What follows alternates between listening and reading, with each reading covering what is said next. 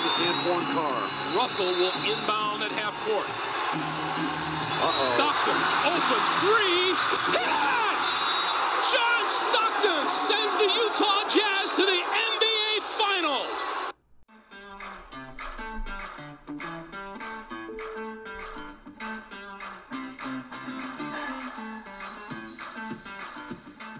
Welcome to the show, everybody. Welcome to According to Jason. Thanks for listening.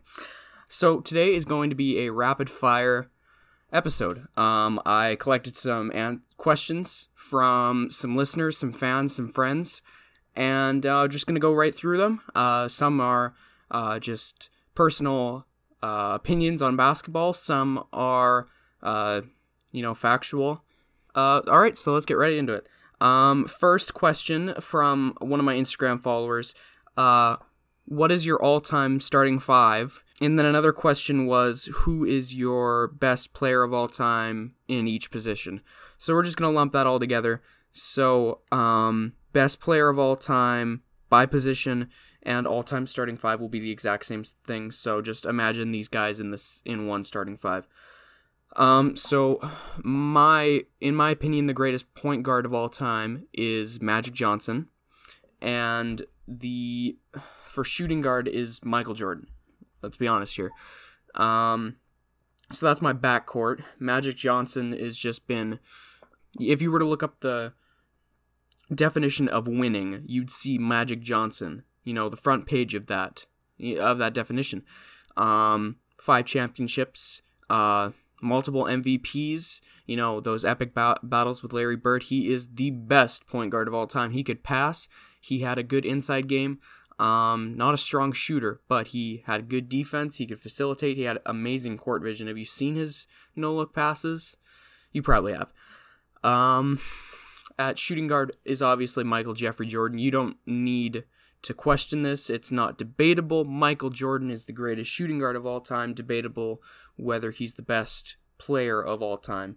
So Magic Johnson's my point guard, and MJ is my shooting guard. At the small forward, I'm putting LeBron James. LeBron can play pretty much anything, but um, you know, I just I feel like there's so many great power forwards that um, you know, it'd be kind of a crime to leave them off or try to put them at a smaller position. So LeBron James, uh, you know, just an absolutely out of this world talent, uh, athletic, does almost everything, you know, and uh, he's got three rings, nine trips to the finals, MVPs. He's just out of this world best player in this decade, this this generation. Um, uh, no question in my mind, and um, also debatable whether he's the greatest of all time. At power forward, I put Kevin Garnett. I put Kevin Garnett because, well, so first of all, uh, let me let me explain. So lots of people uh, say that Tim Duncan is the greatest power forward of all time, and I don't see it.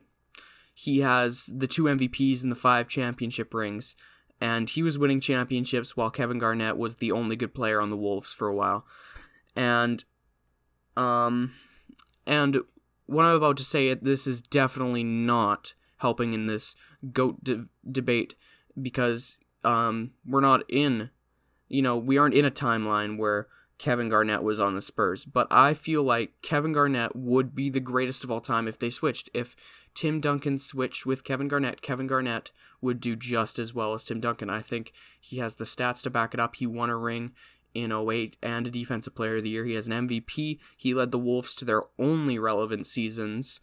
Um, apart from two years ago with Jim, Jimmy Butler, he led them to the, their only relevant seasons.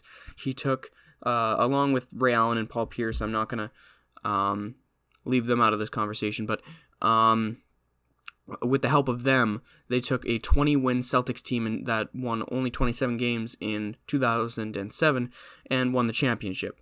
Went to the playoffs five, six, five, six uh, straight years and made it to two finals appearances. Uh, did they underachieve as a team? Yes, but Kevin Garnett did lead them to a championship um, that just Paul Pierce on his own couldn't do. Um, you know, and it goes back to our conversation that I had with uh, Jacob. Uh, Paul Pierce is super overrated and um, wasn't able to do very much without uh, Kevin Garnett and Ray Allen. Um, so Kevin Garnett is my all-time power forward. You can say Tim Duncan, you can say uh, Charles Barkley, you can say uh, Karl Malone, but KG is my power forward at center. Um, center's probably the the most loaded of all these positions. When you think of greatest centers of all time, it go you, you know you can go from any era. Uh, you start in the 50s, you say George Mikan. You go to the 60s, it's Bill Russell and Wilt Chamberlain. You go to the 70s, it's Kareem Abdul-Jabbar, it's Moses Malone. It's uh, you know, uh, in the 80s, it's it's Ewing, it's Hakeem, it's David Robinson. In the 90s, it's you know, it's just I, I could go on, but in my opinion, um, greatest center of all time is Hakeem Olajuwon. Hakeem Olajuwon has two rings, MVP, Defensive Player of the Year, and he was the MVP, Defensive Player of the Year, um, top five in scoring, led his team to the finals in one year, and I feel like that could be in the conversation as one of the best uh, individual seasons of all time. You know, and he's up there with Wilt's 50 point per game season or Michael Jordan's 30 points per game season um, in his second last year. You know, those are he's Hakeem is up there. Hakeem, dominant post player, good defender in the near the rim, um, which is perfect for the era he played in. He was a perfect era center in the 80s and the 90s. Um, fantastic post moves, put you in a blender. He's just uh, far and away my opinion, in my opinion, the best center of all time. So, my, Magic Johnson, Michael Jordan, LeBron James, Kevin Garnett, and Hakeem Olajuwon are my starting all-time starting five and my best players at each position. Um, so I had a Spotify listener ask me about Lamelo Ball, and um, and then another one, um, one of my Instagram followers was asking about the 22, 2020 NBA draft. I'm just gonna lump them all together.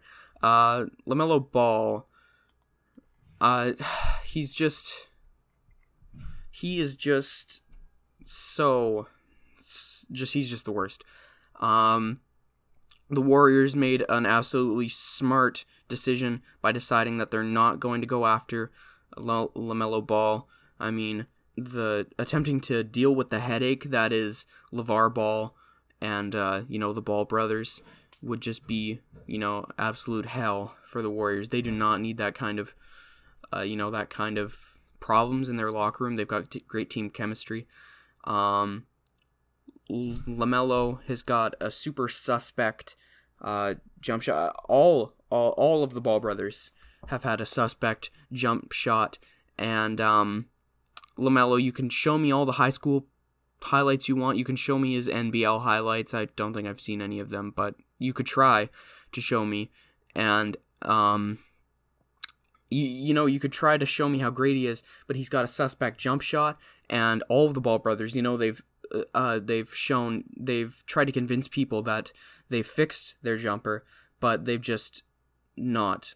Lonzo maybe tweaked it a little bit, and he averaged a point more. Um, um, the following season after he quote unquote fixed his jump shot. And uh, I just don't think that another NBA team um, who's going through rebuilding mode uh, with younger guys needs to go through that kind of problem with uh, Lamelo Ball. Um, I pulled up his uh, stats and he shot 37% from the field and the average is around 45% in the NBA and he shot 25% from 3 which is 10% under the league average right now.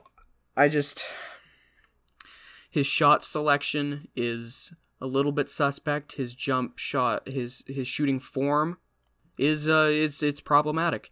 And and uh another thing is a team with young guys is trying to build this team chemistry, trying to build this culture. And you know, the teams that are at the top of the lottery do not need a problem like LaMelo Ball. Um, you know, I feel like he should be a back of the draft kind of guy where, um, uh, or I guess a back of the first round guy where a team that's had playoff experience can mold him into something. Because if he's on a young team where all of a sudden he just becomes the man, then he can put up empty stats and be, uh, you know, kind of a team cancer while the rest of uh, the team struggles and uh, I think he needs a lot of veteran presence. And I don't think a team in the fir- at the very top of the draft can give him that. Um, the other question about the 2020 draft. Um, my thoughts on it is it's I'm not going to go too much into it, but I think that people give the 2020 draft a little bit of a bad rap because it came after the draft that featured, uh, you know, Ja Morant, R.J. Barrett, Zion Williamson, um, Coby White, a whole bunch of guys that were really hyped up out of college, and um, you know, people are saying that this is a weak class, but um, you know, my my dad was telling me today it's uh it doesn't matter how weak the class is until they're actually in the NBA. It doesn't matter how strong the class looks until the draft draftees are in the NBA. Um, so that those are my thoughts on the 2020 draft. Uh, I don't think it's that weak. Um, uh, another user um, who just started listening on Apple Podcasts. Awesome. Thanks for listening. He asked, in my opinion, what was the one thing or a couple of things that I thought was missing from The Last Dance? Um, number one was a Bryon Russell interview. Bryon Russell's the guy that uh, who guarded Michael and uh, fell over when Michael shot his final basket as a Chicago Bull. Um, and it's weird because Bryon Russell um, is not shy about talking about Michael Jordan. He people will ask him about the shot. I mean, they were uh, they had an interview on Utah Jazz's YouTube page with Bryon Russell, and he's not shy about it. He loves to talk smack. He'll talk about it, but um, I feel like it was just uh. I mean, this isn't the Utah Jazz's YouTube page. This is a Netflix and ESPN documentary. So I feel like he just didn't want to share his thoughts on being on the reverse end of the most famous shot in NBA history. Um, another thing that was missing was Mitch Richmond. Um, Mitch Richmond, Michael Jordan called Mitch the hardest player he ever had to defend. Mitch the Rock Richmond, who could shoot threes, shoot the mid range, take you to the take you to the post, and um, hardest player to defend in the post, and Michael Jordan called him the hardest player he had to ever defend. Um, you know, the Kings weren't a winning franchise um, during any of the seasons that Mitch was there, but he would put up consistently 20, 30 points per night. And um, I feel like that was something that was omitted. But the problem is that um, it was omitted because talking about a good player on a bad team is not as sexy about talking sc- talking about Scottie Pippen's contract disputes or talking about Kobe in the All Star game. It's not as cool as talking about those guys. He's not a very famous player. You know, let's be honest. Mitch Richmond isn't a famous player. It's not a very famous name. Um, but he is a Hall of Famer, so actually that is pretty famous. Next up, I had a Spotify listener asked me about the four point line. The four point line. Um, my thoughts on the four point line and I think it will ruin basketball. Um, I've talked with friends, and you know, I've jokingly said about things ruining basketball. I think Mike D'Antoni is, uh, Mike D'Antoni is making a mockery of the game by putting a six foot five player in at center. Um, you know, I've joked about how James Harden is a flopper and a traveler and a terrible defender, um, and how it's ruining the game and but the four point line will legitimately ruin the game. Imagine this. You're watching a basketball game and they're only shooting threes and fours. Um imagine a world where instead of the Houston Rockets Morey ball where it's only threes and only layups, it's only threes and fours. Because thanks to the four point line, the two, the dunk, the layup is now obsolete. You have rim runners standing behind the three or four point line shooting because analytics say that the two point layup, the two point dunk, one of the best shots, the greatest shot in basketball history, is now obsolete. It's now inefficient. I think the four point line would ruin the game. Um, do I have a solution? Well, kind of. I say that we dis- extend the three point line.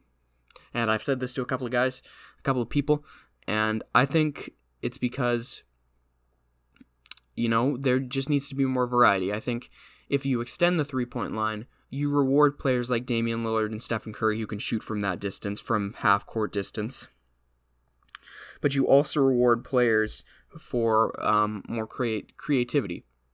And all of a sudden, shooting a three pointer from, say, 27, 28 feet out is a little bit more of a gamble than shooting it from 24 feet out, you know? And, you know, it starts to revert back to a style of play where you can shoot almost anything, and the style, you know, the substance might not remain, but the style will go back and make the NBA a lot more interesting because if you were to look up a highlight reel of this year, uh, you know, top 100 plays, I'd say about 70 of them are three pointers. 70 of them are step back three pointers. And then the rest of them are, well, probably dunks. Because we're living in this Daryl Morey era where, you know, everybody wants to shoot the three ball. You know, everybody wants to go for a layup, a dunk, a three pointer. Everybody wants to be like James Harden, flopping and then going to the free throw line. You know, not making a single shot but still scoring 40 points per game, or shooting all the threes you want. And I don't like that. I like style. I like a fun brand of basketball. And I feel like extending the three point line would encourage players like Steph Curry and Damian Lillard, who are exciting three point shooters, who are very clutch. And it will also reward those, you know, by who can't shoot from that distance to be able to just go back and be able to play their own style of game, like a mid range game or a baseline game, anything, any kind of game, post up game. Doesn't matter. I think it will re- reward everybody, and adding a four point line would ruin the game. Imagine a world where a dunk is inefficient. I'll leave it with that. Um, who is my favorite player of all time? Um, all time, I don't have a favorite player, but I currently I have Donovan Mitchell as my favorite player. I own his jersey. He is the best player on my favorite team, the Utah Jazz. That's all I got to say. He's just so much fun to watch, and that's it. Um, my Tyson, who's been on the podcast twice, has two questions. Um, one is who, in my opinion, is the most meh team in the NBA. A team that I don't love, I don't hate, I could care less, and a team as well that I wouldn't usually watch. Now, a team that I love, I love watching the Jazz. A team that I hate because of their announcers is the Toronto Raptors, you know. But in the middle, a team that I wouldn't watch their team, um, even though some of their players are good, is the Orlando Magic. I understand Nikola Vucevic was an All Star last year. I understand that they have guys like Terrence Ross and they have uh, what's that guy? Um, oh yeah, oh yeah, Mo Bamba. Uh, I'm just kidding. Um, who go who gained 28 pounds of muscle over the offseason, so that's pretty ridiculous. Um, that's not a team I'd really see myself watching that much. Um, and then I have a question again from Tyson about the Utah Jazz. What are my thoughts on the Utah Jazz? And um, do you think the Jazz will win a championship in this decade? And do you think the Jazz will make it past the second round in this decade? They will make it past the second round this decade. There's no doubt in my mind. With the team chemistry, minus Donovan Mitchell having that beef with Rudy Gobert, the team chemistry is excellent, and I don't want to go on too too long for. Um, I don't want to go on for hours and hours about how amazing my favorite team is, but they will definitely make it past the second round. They have great team chemistry. They've got a great style of play, which emphasizes defense and a team style of offense. I really love watching them. I love uh, how clutch Bogdanovich has been, and I love Donovan Mitchell. I love Rudy Gobert, my two-time Defensive Player of the Year. Um, will the Jazz win a chip this decade? Will they win a championship this decade? Thanks for listening. No, I'm just kidding. Uh, yeah, maybe. I'm not gonna go into it. I'll leave you with that. Uh, yes, they will win a championship by at least the end of the decade if they can keep this core together or build uh, a good bench or a strong young team in the future. I think that they could win a championship by the end of the decade. Um, that's a big maybe for me. Um, but before we go, shout out to Carmelo Anthony. Happy birthday.